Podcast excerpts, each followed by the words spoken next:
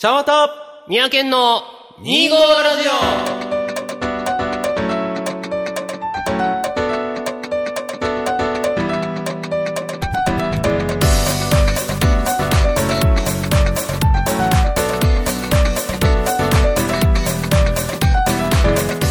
皆さんこんにちは。ちゃんわたです。始まりました。2号ラジオ。この番組は2月25日生まれちゃんわたと、まあ、この場にはいませんが12月25日生まれの宮健という25日生まれの2人が25歳の時に始めたおしゃべりネットラジオでございますけどもね。えーっとおおこんな感じなんや。いやというのもねあの今日は、えー、とちょっと前回の、ね、音源を自分で聞いてみて、えーまあ、ボーカルリフレクターっていうのを使ってみた方がいいんじゃないかななんてことを思って買ったんだけどもこうね帰ってくる音が全然違うのな。あのー、まあまあ これに関してちょっとまた改めてしよう。まずオープニングだオープニング。うんえーとね、まあ、前回の放送でもね、えーお話があったと思うんですけども、えー、25ラジオはね当面の間ちゃんわたのソロ会でお届けすることになりました。まあケン君もね前回の放送でまあお話しされていたんですけどもいろいろまあ2人でちょっとこうしようかああしようかって話していく中でまあまあどうしてもね、えーちょっと考えたいっていうこともありましたんで、えーちょっとこういう形になりましたことをあらかじめご了承いただければと思いますけどもね。えー、ということで、あれだね、あの、まず、そうそうそう、ちょっと、まず僕の感動だね、ボーカルリフレクター、これ安いやつ買ったんだけど、6000円ぐらいのね、やつをポチッと買ったんだけど、あの、全然違うね、あの、本当に安いやつ、うん。びっくりするぐらい安いやつ買ったんだけど、あの全然音の感じが変わったななんてこう本当意味あんのかなと思ったの。全然めっちゃ小さいからねこれ。あの今 iMac に向けて喋ってんだけど前回本当にね音がひどかったの。なんかうわ、まあ、ワンワンしはるな使えんなこれじゃあと思っていたのでえーまあちょっと収録環境も変えたっていうか、まあ、前回あの初めて、えー、卓上スタンドでやってみた方がいいんかななんてこと思ったんでやってみたんだけど全然ちょっと音がいまいちだったんでまあまああのスタンドを変えたら全然えーいいかなと思ってそのなおかつ、えー、とボーカルリフレクターどうしてもね、えー、と1人でやってる分、えー相手が画面だったり、えー壁だったりすることが多いのでそこからの反射というものもねあってそれがちょっと鬱陶しいかななんてこと思ったので、えー導入してみました、まあ、今後ねちょっと使っていくこともあるのかなと思ってまあまあ、えーやってみたんだけどこれだったらばあれだね、えもうちょっとマジなやつ買っても効果あるかもしれないななんてこと思ったんだけどね、えマジなやつ買うには頑張っていかなければいけない、え頑張るためには、えー、とまず人生どうにかしなきゃいけないといういろんなね、え問題を抱えてるちゃんわたでございますけど頑張ってきたと思います、えー、25ラジオ第40回スタートです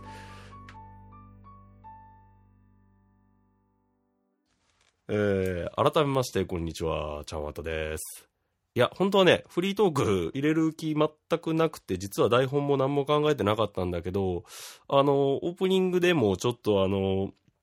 まああの、なんて言うんだろう、一人で話すっていうことになったので、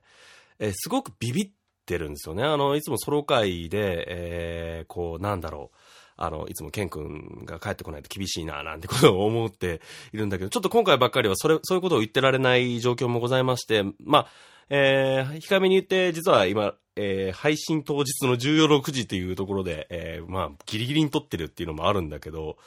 なんだろうな、あの、すごく、あの、収録前まではね、やっぱり、うわーどうしようかな、なんかなって思いながらうだうだしてて、まあちょっとね、今、えー自分のちょっとプライベートというか、えーこれからのことを考えるにあたって、やはり、えーこういったことも、えできなくなるのかな、なんてこともいろいろ思いながらね、ちょっともやもやしてたんだけども、いざ、レックボタンを押すと、え気持ちっていうのはちょっとパシッと切り替わるものでございますね。ちょっとびっくりしましたね。まあそんな、えちょっと調子に乗ってしまったちゃんわたなんですけどもね。えーと、ちょっと本当はオープニングトークで話そうかななんてこと思ったことをね、ちょっと台本に起こしていたんで、まあちょっと、えー簡単にお話ししていこうかなって思うんですけども、まあまあまあ、えーいよいよ本日、えー緊急事態宣言解除されるんではないかっていう話、まあ、えーちょっとお昼過ぎのニュースでは解除される運びになったそうですね。まあまあ、そんなことをね、えっ、と、私自身がこの番組で語るわけにはいかないな、なんてこと思うんだけど、まあまあ、えー引き続き、まあ一応ね、リスナースの皆さんには、えーこれからの、えーまだまだ、えー一応コロナは収束されたわけでは、就職、就職じゃないな。就職は僕はしなきゃいけないんだけど、収束されたわけじゃないということだけは、えーと、ご留意いただけて、えー引き続き皆さんには命を守る活動をね、えーしていただければというふうに思ってっておりますけどもね。まあ、そんなさなか、えー、ちゃんわたさんね、あの、非常に、えー、家で、えー、ゴロゴロしてる時間が 長くなってしまってね、あの、良くないな、なんてこと思うんだけど、まあ、そこでね、いろいろ自己嫌悪にも陥ったりね、えー、奮起していろいろやってみようかな、なんてことを思って、こう、2、3ヶ月過ぎてしまったんだけどもね、えー、どうでした？皆さんは。この2ヶ月、3ヶ月。えー、僕自身はね、えっ、と、いつ、結局ね、まあ、お遍路に行って3月、えー、行ったんだよね。3月遍路行ってから、えー、結局帰ってきて、ちょっとだけ仕事をして、そこからすぐ緊急事態宣言始まって仕事がなくなっちゃって、えー、まあ一応せっかくだから部屋の片付けやったろうかとか、えー、いろんなことをしていく中で、まあまあやっぱりどうしても、その、まあまあもともとね、僕自身ちょっと、えー、若干ね、あの、塞ぎ込みやすい、えー、まあ性質の病気を多分抱えてるんだと思うんですよ。これほんとね、えー、なんでここまで喋ってるのかびっくりするんだけど、と、今までね、撮ってみよう撮るまでね、すごく腰が重かったんだけど、いざ喋ってみると案外喋れるんだねってことを最近自覚してびっくりしたね。あの、本当になんか饒舌に喋ってる気がして、えー、これは本当に聞くに耐える、耐えうる内容になるのかなんてことをね、えー、ちょっとそわそわしながらちょっと話していこうと思うんだけど、やっぱりこう、一月、えー、丸々その家にこもってる時間の方が長くて、あの、ちょうどだから2月の末から、その自分の誕生日にっていうことでアップルウォッチ買ったって話はしたのかな、番組で。してないかもな。わかんねえ。まあいや、インスタとかで書いてたんだけど、まあそのアプローチ買ったんですよ。はっきり言うと。うん。アプローチで買って、えー、っと、自分のアクティビティ、えー、どう動いてるかっていうのを結構だから日中ずっとつけてて、まあ寝てる時だけその充電とかで外してたりするから、あの、そういう風に計測していくと、やっぱりね、5月、4月の中旬から5月、まあ、やっぱりかなり活動量減ってて、はっきり言うと太ったんですよね。腕もだいぶ太いなって感じもしてて、あのーまあまあ、僕は本当にメンタルが弱い人間なので、自制が効かないのと、あと、筋トレがやっぱりね、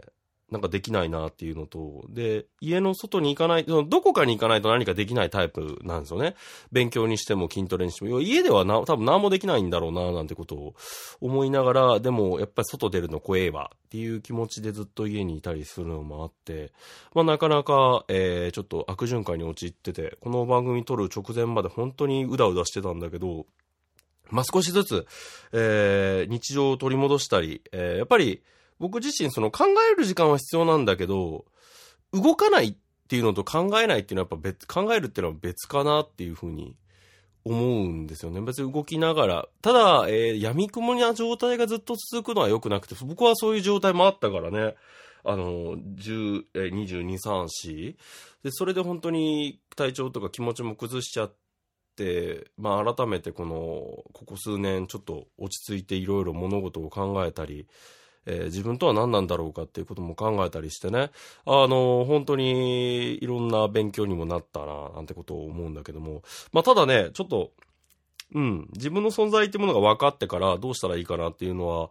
えー、まあ、本当に今後考えていかなきゃいけない大切なことなんだけど、まあ、本当にこのコロナが、えー、まず、えー、収束してどうなっていくか、えー、まあ自分自身もそうだし、その自分を取り巻く環境もそうだし、もちろん経済状況、えー、経済状況ということはそこから仕事っていうところも含めてどうなっていくかっていうことを考えていく中で、やっぱりまず、えー、状況に対してギャーギャー言ってる必要ねえなっていう気にもなったり、今まで言われたことを反省する必要もあるけども、ただ、えー、なんだろう、落ち込む必要ねえな、なんてことをね、えー、これすごいな、30分前の自分すごい、30分前の自分に聞かせてやりてえな、俺、あれ30分前の自分ね、ていうか、今週っていうか先週からね、やっぱりなんか、なんだろう、その、まあ、先週と、ちょっとぶっちゃけ仕事してたんですよ。まあ、外行ってね、バリバリ仕事してたんだけど、なんかいろいろ考えていく中で、その、昔言われたその、まあ、誹謗中傷っていうよりもね、批判っていう言い方の方が正しいのかな。あの、っていうことを自分の中で反芻した時に、俺生きてる価値あんのかななんてことを思ったり、えー、そんなことも繰り返しながらちょっと今週生きてしまって、本当にね、この今日、えー、もう午前中もだいぶね、すさんでたんですけど、物に当たったりね。その中でこう番組を撮るっていうことができんのかな？ああ、これ落とすかもしんねえな、40回。なんてこと思っていたけど、いざ録音撮ってみるとすごいいろいろお話、まあすんごい取り留めのない話になってしまってて申し訳ないんだけど、なんかできててびっくりだな、なんてことを思っておりまして、えー、えー、ちょっと5分ぐらい、えー、なんか取り留めのなさすぎる会話をし、あの、トークをしてしまいましたけどね。えー、これをそのまんまやるかどうか、まあ、多分時間的にはそのままノーカットで どんな喋ったかなぐらいなことで、えー、編集してお出しすることになるかななんてことを思いますけどもね。えー、まあまあ、えー、ちょっとね、枕がちょっと長くなりすぎましたけど、まあ、このに、えー、なんだろう。このコロナ禍、えー、まあ、緊急事態宣言、えー、ございまして、えー、ちゃんまたまあ、先ほどこうね、えー、家にずっといてたっていうこともありましてね。あの、まあまあ、ソシャゲとかゲームやりながら、えー、たまには部屋の片付けをしながら、えー、まあでもね、本当に、いろんなことをなりながらね、ちょっとスタジオのインターフェースというか、えー、机をね、父親がね、一緒に改造してくれてね、あのー、なんだろう、結構その、今は僕自身コンピューターは教育机とか学習机か。あの、小学校からずっと使ってる学習机に、まあ、えー、いろいろカスタマイズというか、えー、破壊して、えー、コンピューターを置けるようにして、モニターを置けるようにして、そこを、えー、そういう感じにしたんだけど、あのー、そこの裏向いたら、えー、一応、いつもの、その、ケン君とラジオが撮れるっていう机を用意してて、これイケアで買ったんだけど、イケアで買った机がね、あの、リビング机って言って、その、なんて言うんだろう、ソファーに、ソファーと一緒に使って、まあまあ、その団らんを楽しみましょう的な机なんですよね。平たく言うと。だ、だからもんで、えー、その、まあ、ソファーという高さだったらば、まあまあ、その物を置く高さとして、お茶を置いたりとか、する高さとしては使えたんだけど、物を書く高さじゃねえなと思って、すんごい使い勝手悪かったの、今までね。でも、今回からその机ちょっと高くしてもらったんで、あの、勉強したりとか、もちろんあの、仕事用のノートパソコン開いてパッと置いたりとかね。今まで実はそれができなくて困っていたんだけど、そういうこともできたり、えー、写経もできたり、いろんなことができる、えー、そんな感じになりましたけどもね。まあ、それとは別に自堕落な生活を送っていました、ちゃんまた。えー、昨今、えー、昨年からね、まあ、僕自身、ガルーズ、ガールズ、ガルーズって何ですかね。ガールズパンツァー。このアニメをね、よく見てたんで、えー、ちょっと、まあまあ、えー、ちょっと展開が微妙にこちゃっとしてしまったんですけども、まあまあ、その、次ちょっとコーナー行くんですけど、えー、ガールズパンツァーハマって、えー、アニメっていうのはちょっと実は、ぱい見て、いっぱいってことでもないのか。が、えっと、まあ、ガルパンばっか見てるタイミングもあるしね。えー、結構その、ああ、そうね、えっ、ー、と、まあ、今、次に紹介する作品以外では、えー、女子楽、まあ、これ全部見てないけど、イカ娘、えー、まあ、どっちも水島努監督作品だよね。えー、あと、昔遡っていけば、超マシン英雄伝、あ、超はつかない。マシン英雄伝渡ると渡るの2見て、で、家族でガオガイが今見てて、で、パトレイバーもちょっと見たりなんかして、えーと、他、まあまあそういう風にアニメ見て、まあだいぶね、あの、価値観変わったななんてことをちょっと次回、えー、次回とか次のコーナーでお話ししようかなっていう風に思っております。ちょっとこちゃっとしまいま、してしまったんで、えー、仕切り直して、えー、やっていこうと思います。ということでね、えー、じ、次のコーナーはこちらです。ミヤネットシャワーターはい、始まりました。ミヤネットチャワタこのコーナーはね、チャンワタミヤケンがハマっているものに対してプレゼンしていこうというコーナーですけどもね、えー、このコーナーを聞いていただいて、リスナーの皆さんにそのことについて興味を持っていただければと思います。ということで、毎回、えー、ついつい熱く語ってしまうこのコーナーなんですけども、えー、いい加減ね、このコーナーに入っておかないと、このコーナーで本来喋ろうと思ったことまで一瞬喋りそうになってしまったから、いかんいかんと思って、えー、えー、なんて言うんだろう、まあ、仕切り直したというところでございますね。はい、ということで早速ですがね、今回のテーマをご紹介しましょう。えー、今回ご紹介したいのは、こちらです。テレビアニメ、白箱。はい。まあ、ツイッターでもね、まあ、次回早速話そうかななんてことを思っていたつ、つぶやいたんだよね、おもむろに。まあ、ちょっと話していこうと思うんですけど、えー、この白箱、一か、えー、一言ってなんだよね。一言とい、え？一言で言えば、アニメを作るアニメでございますね。えー、アニメ制作の現場を舞台に5人の夢を追う女の子を中心にアニメ制作にスポットを当てて、日々起こるトラブルやスタッフ同士のぶつかり合いなどの衝突、集団で作るからこその結束といったアニメ制作の日常を描いた群像劇である。作品のタイトルにもなっている白箱とは、白い箱。まあ、えー、そう、ホワイトボックス的なね、えー、白箱から来ています。これは、えー、映像業界における、えー、作品が完成した時にスタッフに対して確認用に配布される白箱、白い箱に入ったビデオテープのこと。転じて光メディアや配信データなども同じ用途のものは、今も白箱と呼称されているわけでございますね。えー、このアニメ自身はね、2014年10月から15年の3月まで、えー、東京では東京 MX テレビにて、えー、大阪まあ、中心とした関西圏。えー、こちらでは MBS 毎日放送。えー、いわゆる4チャン、ライオンチャンネルですね。で、こちらでオンエアされていた作品でございますけどもね。えー、なんとなんと2020年2月の29日、こちらで劇場版が上映されたということで僕も見に行きたいななんてこと思ってるんですけどね。えー、まだ僕は劇場版見てませんけども。えー、ちょっと今回、あの、改めてね、この作品見て触れて、えー、ハマってしまいましてね。えー、まあまあ、先ほどね、その、女子楽とかイカ娘っていう話が出て、あ、えっ、ー、とね、先ほどね、一つ漏れた大きく振りかぶっても全部見たんだ。えっ、ー、と、夏版と、あの夏大会まで全39話か、え36話？まあまあ3シーズン、都合3シーズンね。こちら見て、えっ、と、すべてに共通してるのは、えっ、と、水島努監督という作品、え作品じゃねえな、監督の作品だっていうことなんですよ。何かっていうと、あの、ガールズパンツァーの監督である、え水島さんなんですけど、僕すごくね、あの、本当にハマってしまいまして、えー、まあちょっと彼のルーツや作品のルーツになる作品、要はスタッフさんが関わった作品をちょっと聞いてみようっていうキャンペーンをちょっとこの2ヶ月やってみた中で大きく振りかぶってて、まあ白箱もそうなんだし、イカ娘とか、えー、あと女子楽、これ、色、一通り触れてみようっていう思いましてちょっと見ていた中で、まあやっぱりとりわけで白箱にめちゃめちゃハマりました。まあまあ、えー、この作品についてお話しする前にね、まあまあ先ほども申し上げた通り、この作品すんごい作品で、あのー、僕自身今まで、えー、僕とお付き合いが長い人っていうのは実はあんまり、あ、結構知ってるかなと思うんですけど、実はアニメに対して、えー、特定の作品に対してそこまで入れ込んだことっていうのは、あのー、あんまり数えるほどしかなくて、どちらかというと深要素でハマっていた作品の方が多かったかなと。結構家を見返してみると、その、版を買ったっていう動きをした作品って、えー、実は、えー、まあ、君が望む縁シリーズだったりするんですけども、これはやっぱり結局その作品っていうよりも、やっぱ付加価値であるそのラジオであったり、そういったところからハマって、もちろん作品も好きなんだけど、それよりもやっぱり、それ以上の要素の方が大きかったなって自分の中では理解してて、で、高校の時もやっぱりその、アニオタさんで声オタさん的な感じでいろいろやっていて、まあもちろんブログもやったし、その昔の番組でもお話ししてたんだけども、実はそこまで、えっ、ー、と、アニメに対して、アニメだからっていう風な見方をしていたわけじゃなかったんだなっていうことを、えー、自分の中で反省しましたね。えー、まあ反省してた、してたっていうか、そういう見方がなかったんだよね。うん。でも、この、去年からガールズパンツァー見てから、あの、アニメの見方変わって、な、さらに価値観を今回変えてくれたのがこの白箱という作品なんですよ。えー、本当にね、まあ、そんな感じでございますけど、変な話ね。まあこの作品もね、人間ドラマとしても十分見応えのある作品ではないかなって思ってるんですね。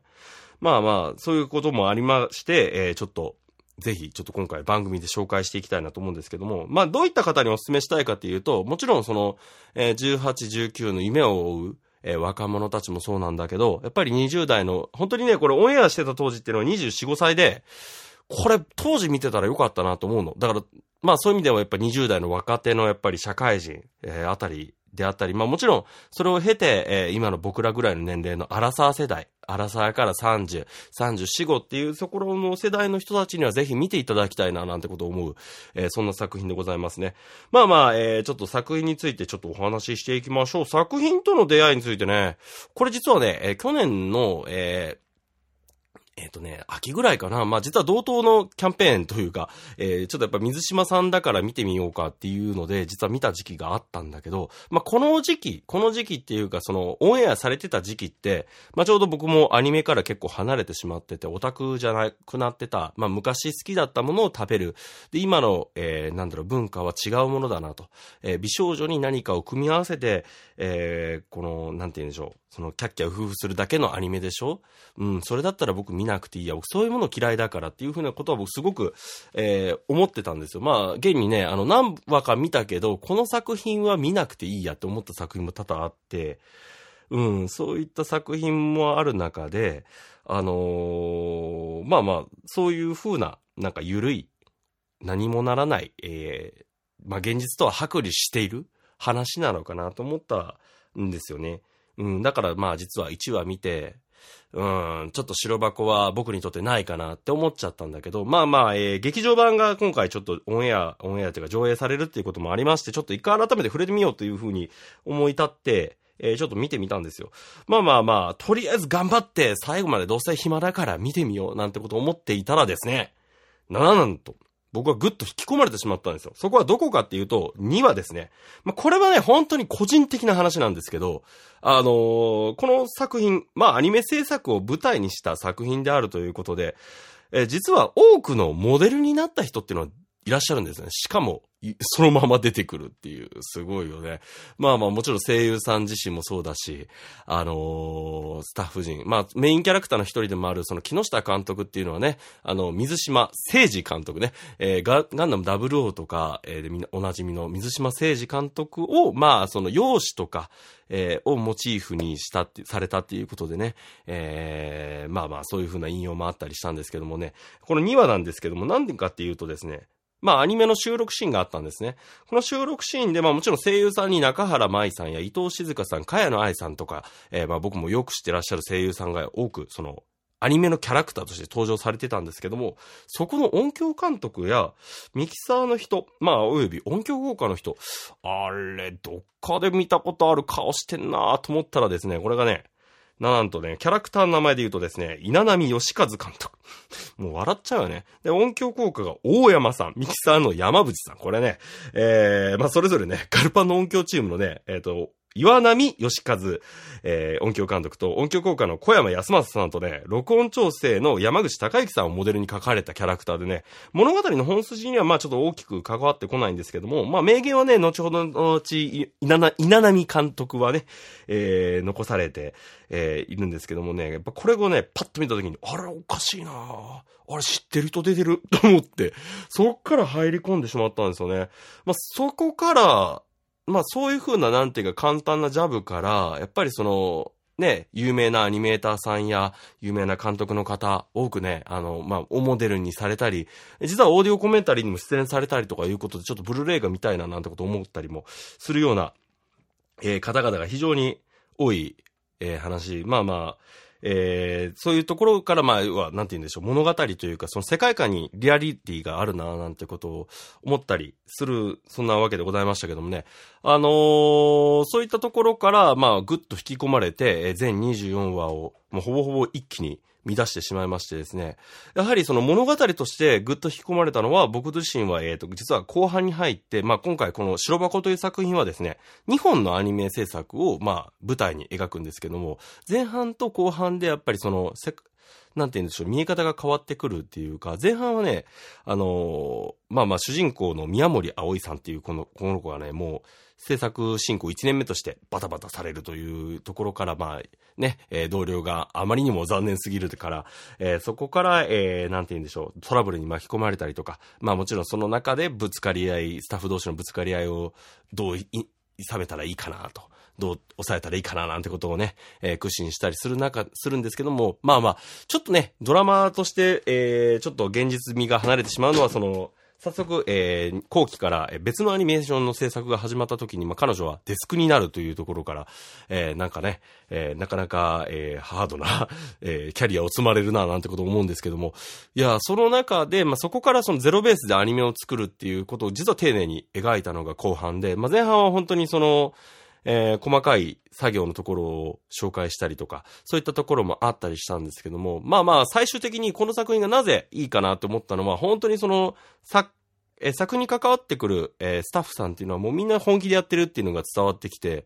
あの、作画にしても原画にしても、作画にしても、まあもちろん絵は絵を描く人たち。で、こういう風にしようっていう監督の熱いベースの思いがあって、それを形にしていく原画さんであったり、まあ演出もそうなのかな。ちょっと、ここら辺の線引きがちょっと僕まだ、まだまだちょっとつかなかったんだけど、原画の、原画に絵で反映したり、もちろん音響の、えー、音響というかね、えー、まあ、録音の話であったり、えー、そこから、えー、劇版を作る話だったりね、18話かな、え、浜口五郎さんあ、えっ、ー、と、浜崎五郎さんが、えー、登場するんですけど、これは、えっ、ー、と、ガルパンの、これもガルパンなんだけどね、劇版の、まあ、浜口四郎さん。もうこの人にもね、今めちゃめちゃハマっててね、え、アンリミテッドサガのね、えっ、とね、1曲目と3曲目のね、あの、サンドロのね、え、まあ、テーマの編曲を、編曲を彼がしたなんてことを知った時にグッと来ちゃってね。まあそんなことも、そんなすごい人がいらっしゃるわけなんですけども、その方が、えー、まあその方をモデルにしたキャラクターも登場されて、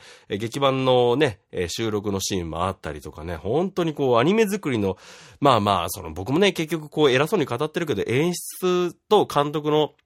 違いっていうのがまだ、はっきり、えー、説明できないのにこんなこと語るのもなんだと思うんだけど、あのー、アニメってすごいなっていうことを、改めて思った、そんな、えー、一作でございましたね。あの、ぜひ僕としては見ていただいて、こう、語り合いたいななんてことを思えるぐらいいい作品だなっていうふうに思いましたね。あの、まあ、ちょっと小憎たらしいことにね、このブルーレイっていうのがね、またちょっとブルーレイ、またかこれ買ってみようかなと思っちゃったんだけど、なんでかって、あの、サントラがね、あの、ブルーレイのプレミアボックスしか使わないんだって。これひどいよね。ああ、まあもうほんとね、買ちゃいますよね。これ手出ちゃうなって間違いなく思ってて、まあ、仕事をちゃんとね、見つけれたら本当に買おうかなと思ってしまう素敵なもんでございますけどもね。えー、すっげえまとめてねえな。おまあまあええわ。劇場版、えー、まだ見てないです。えー、どうしようかなって迷ってて、あの、映画館に行く、行こうか。それとも、ブルーレイが出たら即買おうか。あの、非常に悩んでますね。なんでかっていうと、まあ、映画自身やっぱりその上映が終わってしまう可能性もありますので、えー、映画で見れるかどうかわかんないっていうのもあるし、やっぱり、あのガルパンと違うのは、その劇場で見える、ものなのかなっていう、その長編の作品っていうだけなのかなっていう気持ちもしてて、えー、そこら辺のことを、えー、またぜひね、いろんな方に教えていただきたいなと思える、えー、そのくらい本当に前のめりになっちゃう作品でしたね。まあ、ガルパン、ガールズパンツァー、シリーズ、えー、白箱を通して、えー、ちょっと僕自身、あの、アニメの見方だいぶ変わって、あの、今では、えー、キャストでは、昔ね、ほんとキャスト、誰出てんだで、その2、3年した後主題歌誰だろうとか、まあちょっとしてぐらいからかな。だから変な話、キャストじゃなくて主題歌この人だから見ようかっていう風な見方をしてた時期もあって、まあそれから、えー、原作の人どうだろうとか、原作面白いから見てみようかとかいう風に見方になってたんだけど、変な話もうね、原作わかん、原作の情報ってもわかんないんですよね、おっさんになってくると。あの、僕自身漫画雑誌読んでるわけじゃないし、まあ小説も読んでるわけじゃないし、まあ昔からそうなんだけどね。でも、アニメーションだったらば、これは多分ね、東映特撮見出した影響もあると思うんだよね。あのー、東映特撮見て、作品を作ってるのは、役者じゃなく、役者だけじゃなくて、その、それを支えるスタッフが主なんだな。だからこの人たちがどういうものを作りたいかっていうものをあくまで反映させてるんだなっていうのが、えー、伝わってきて、あのー、なんだろう、本当に作品、まあもちろんその、そういう言い方をするとちょっと語弊があるんだけど、作品はやっぱり監督やプロデューサーのみんなでどういうものを作りたいかっていうことがまずあって、そこから、えー、役者さんを、えー、当てはめてるっていうことだったらば、えー、そちらに注目したらその、その作品の顔っていうのは出てくるんじゃないかなっていうふうに、えー、思うんだよね。その自分の合う合わないっていう話。うん、僕本当にそのここ10年、えー、そういう見方に変わってきて、まあもちろん仕事からね、そういう仕事もしてたっていうのもあったのかもしれないけど、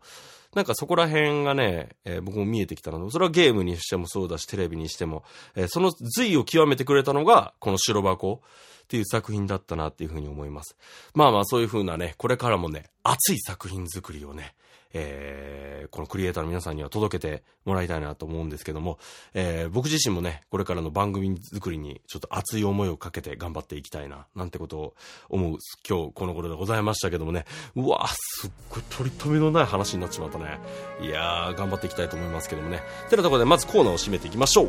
以上、ミヤネットチャータでした。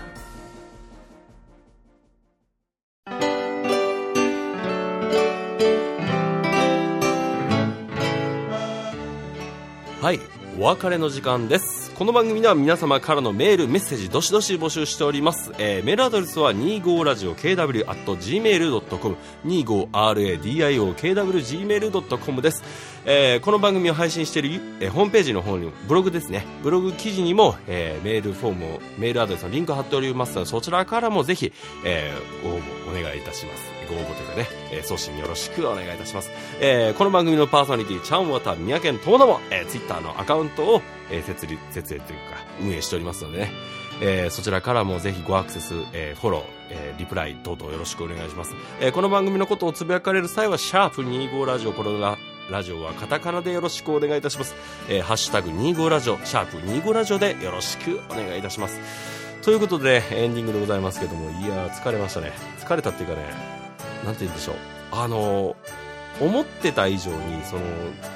うん、結構台本に用意したんだけど、もうなんか途中から読まなくなってたんだなっていう気もして、この用意しなきゃいけないっていう気持ちと、やっぱり喋った方が早いんじゃないかっていう気持ちと、やっぱりこのごちゃごちゃになってしまってる。えー、今日この頃でございますけども、ちょっとね、えー、あともう1回ほど、6月の10日ほどまではちょっと、こう、パタパタ感、バタバタではなくパタパタ感した、えー、番組作りになってしまうかなっていうことを、ちょっとご了承いただければと思います。これちょっと私の個人的な事情も挟みますけどどうしてもね、ちょっとやっぱり、えー、まあ、本当は今日、今日中が今回と、えー、次回はお休み、まあ僕の個人的な事情もあるんですけど、お休みした方がいいんじゃないかなと思ったんだけど、やっぱりそのケン君が帰ってくるまで、ケン君が何らかの答えを出すまではやっぱり、えー、僕の中ではちょっと看板を下ろすべきではないな。てか、下ろしたい。下ろそうかって一瞬思ったんだけど、今日に限って言うても。うん。でもやっぱり待つって言った以上はやっぱり男としてはね、えー、頑張っていかなきゃいけないということをね、えー、思ってるわけですけど、こういうことを口にするってことはどういうことかっていうとね、それだけ僕も切羽詰まってんだ。頑張っていかなきゃいけねえんだ。うん、本当にね、いろいろ頑張っていきたいと思うんだけど、でもこう番組で話してみて、えー、ちょっとスッキリした部分もあって、えー、ちょっと、えー、まあまあちょっといつもとは本当にその自分の中の心持ちであったり、えー、気合の入り方気合の入れ方、えー、そういったところが違うななんていうことも思うんだけども、えー、ちょっとお付き合いいただければと思います。ということで次回もね、えちょっとこうパタパタする、え放送になると思いますけどもね、えー、ぜひお付き合いいただければと思いますけどもね、え30やでな。頑張っていかなあかんな。あてなところでね、え次回の配信日は、え第41回6月10日でございます。頑張っていこう。うん。頑張っていこう。いやいやでもね結構自分の中でねあのパタパタしてるな、まあ、自己評価じゃないけどパタパタしてるなって気もしてるんだけどいや気もしてるっていうかパタパタしたんだよはっきり言って、うん、どうしようと思思いながら喋ってる部分はあるけどいつもと違うなって感じはちょっとだけしたかな、うん、これがいいのか悪いのかっていうことは、えー、ちょっと僕のこの番組の白箱を、えー、聞かずしてこうアップロードするわけなんで、えー、アップされてからちょっと折に触れて聞いてみて、えー、まあ反省もしつつ、うん、どうすれば省エネで、えー、6月10日会を放送できるか考えていきたいと思いますけどもね。てなところでねここまでのお相手は茶綿でした。次回も聞いてくださいね。それではさようなら。